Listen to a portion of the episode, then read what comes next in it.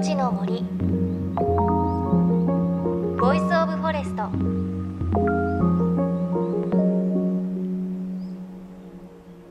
おはようございます。高橋真理恵です。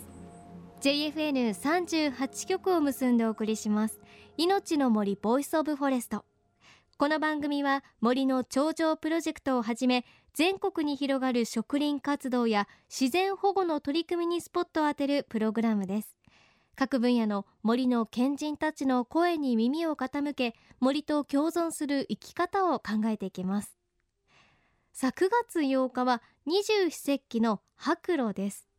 草の葉に白い露が結ぶという意味です。夜はね冷えるようになってきましたよね。その間に草花に朝露がつく。そんな季節を指す言葉です。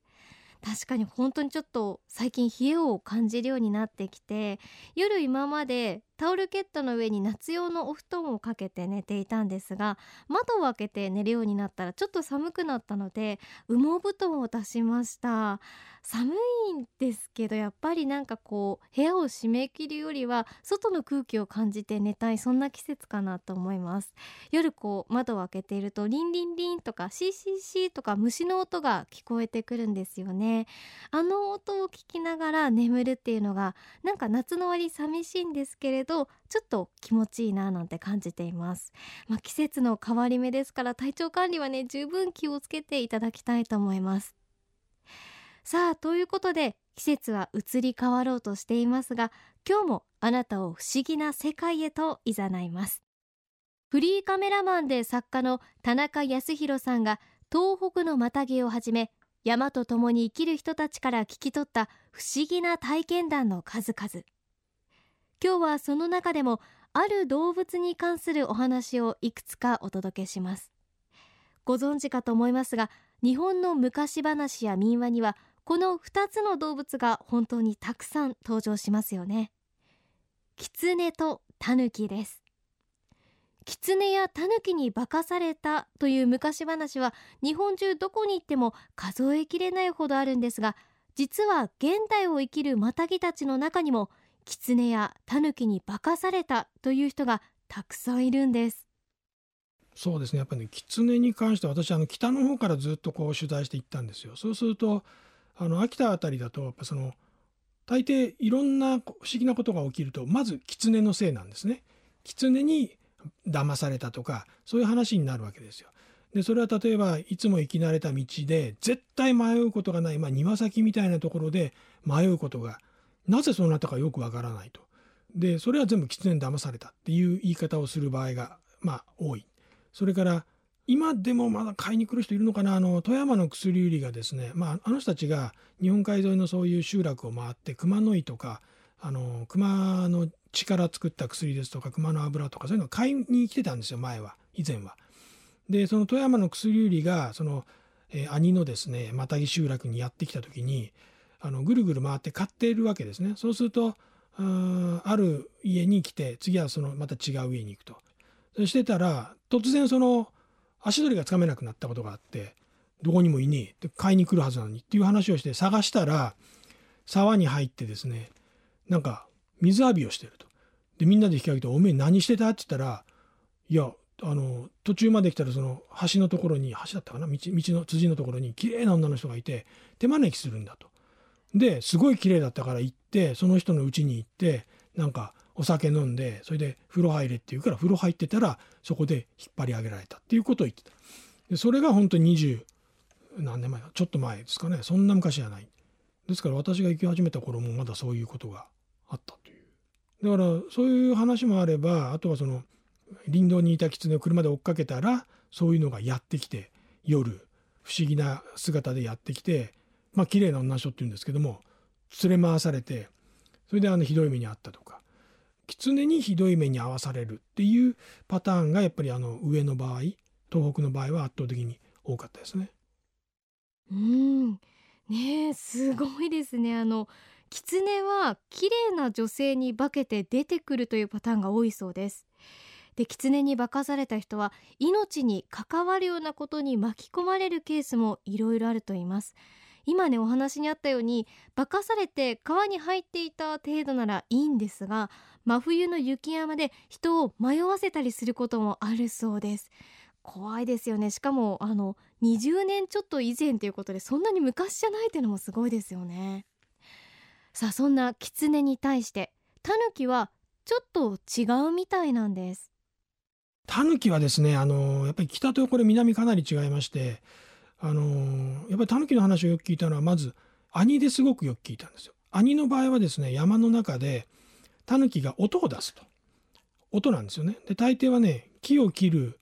真似をするって言うんですよ。あの昔の話ですと斧でコンコンコンコン切るのが、まあ、山にこうこだまするわけですよ。でそれがドドッと倒れるまで。で大抵山に作業入ってる人たちがあれ？と思ってこう聞くと山の中からその木を切る音がすると。でそのうちそれがやむとねあの太鼓の音がするって言うんですよ。太鼓を叩く音がする。それでこんなとこで太鼓叩くやつはいないからあれはタヌキだっていう。話はそこで終わりなんですね。兄の場合は。ただそれがだんだんだんだんこう時代が近づいてくるとチェーンソーになるんですよ。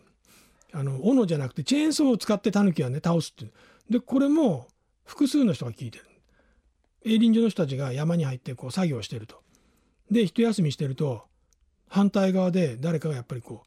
チェーンソーを使って木を倒す音がするんだそうであら誰か俺たち同じみたいに入ってる人がいるかっていうけど営林所の人が知ってるわけですよ。でそこ作業道もないしでその地域に入ってるのは自分たちだけだからああれはタヌキだって言ってそれ3人ぐらいで聞いてる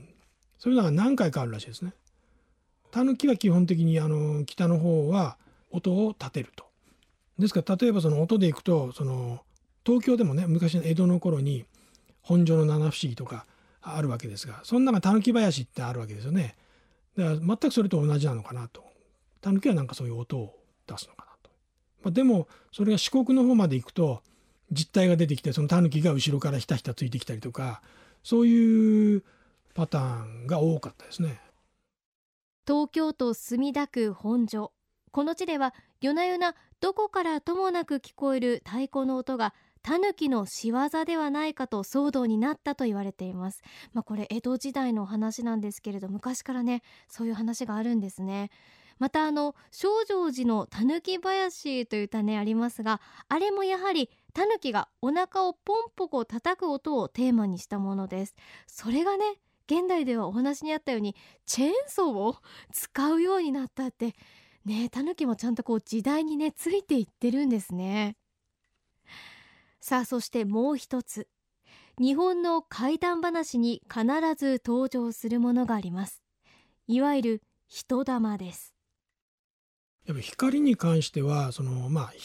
これも地域によって人玉であるとか火の玉であるとか火玉であるとか狐火であるとかこういろんな言い方があるんですよ。やっぱりその形も千差万別。巨大に伸びる光もあれば丸い光もあるしそれから横に伸びていくような、まあ、なんかとにかくいろんな形があるんですね。でやっぱり私が一番面白いなと思ったのはやっぱり兄の方でですねもう60後半の方かなその方が中学生の時にあのその人のとこもまあ本当に暗いとこなんですよ山の中だから。真冬にですね家に帰る時に辻を回るんですね。曲がってその家の方に行くと。その辻のところがですねその狐がすごく出るっていうところなんです。曰くのあるところなんです。すごい怖かったっていうんですね。夜夜一人で帰るのは。でその人がある日、まあ、真冬にですね深い雪の中歩いて帰ってたと。でその辻を曲がった瞬間に目の前が一気に明るくなるんですよ。でびっくりしますよね。何だと思って。で見るとその明るいくなってる原因っていうのはね夜店が出てるって言うん夜店が6軒ぐらい出てる。あの、えー、お祭りで出るような。でそれがすごく明るくてその何を売ってるかまだはっきり分かるっていうおもちゃだったり靴売ってたりとか。その夜店が6軒ぐらい見てあれって今日お祭りがだったかなと思ってしばらく見てたそしたらいきなりパッと消えたって。でそれはもうきついんですよ、まあ、そういうのもあれば似たような形ではですねあのある人がやはりその鬱陶地区なんですけどもそこに帰った時に沢があるんですがその沢にも電気がつくみたいにバーッと光がついたというんです。で最初はだから誰かがそこに電気を持ち込んでその夜月あの夜の魚を取るためにそういうことをしてんのかと一瞬思ったと。でもそんな大掛かりにやるわけもないしまして夜魚取るのは禁止されてますからと思って見てたらやっぱりいきなり消えたんですよね。そういうなんかこういきなり長い列になってっていうのが鬱陶ではありましたね。あとはそのよくある、まあ、火の玉火玉ふわふわ飛んでくる不思議なものというのもこれもあちこちで結構聞いて大きいものは本当にもう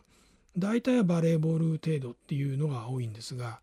直径2メーターぐらいっていうのは2箇所ぐらいで聞きました。やっぱりそういうものがこうふわふわ飛んできて人によってはそれが赤っぽかったり青っぽかったりそれからなんかボーボーなんか音がしたっていう人もいるんですね。うん、これあの例えば光だとすぐに昔から言われてるのがリンが燃えたとかプラズマだとそういう実験をしてほら一瞬光ったっていうのを見せるのはすごいたやすいんだけどところが、あの、山でそういうものを見てる人たちは明らかに違うものなんですよそういうものとは。2メーターぐらいでボーボー燃えながら延々100メーターぐらいもっとかな200メーター一番私が話聞いた中では湯西川のじいちゃんが夜中見たやつなんてのはもう2300メーター移動してるわけですよね。そんなエネルギーがですねリンがね燃えたとかいうものとは明らかに違うプラズマだっていう全く違うもんだなと。でもそれはやっぱりわからないですよね。なんでそうなのかと。でその光の場合は目で見えてるしそれから音も聞いてるしそれから同時に2人の人が出会ってるケースもあるわけですよ。ですからその多分いたんだろうなとそれはまあそこに間違いなく。それが周りの森を明るく照らしながら動いてますからでもやっぱりそれは正体はわからない。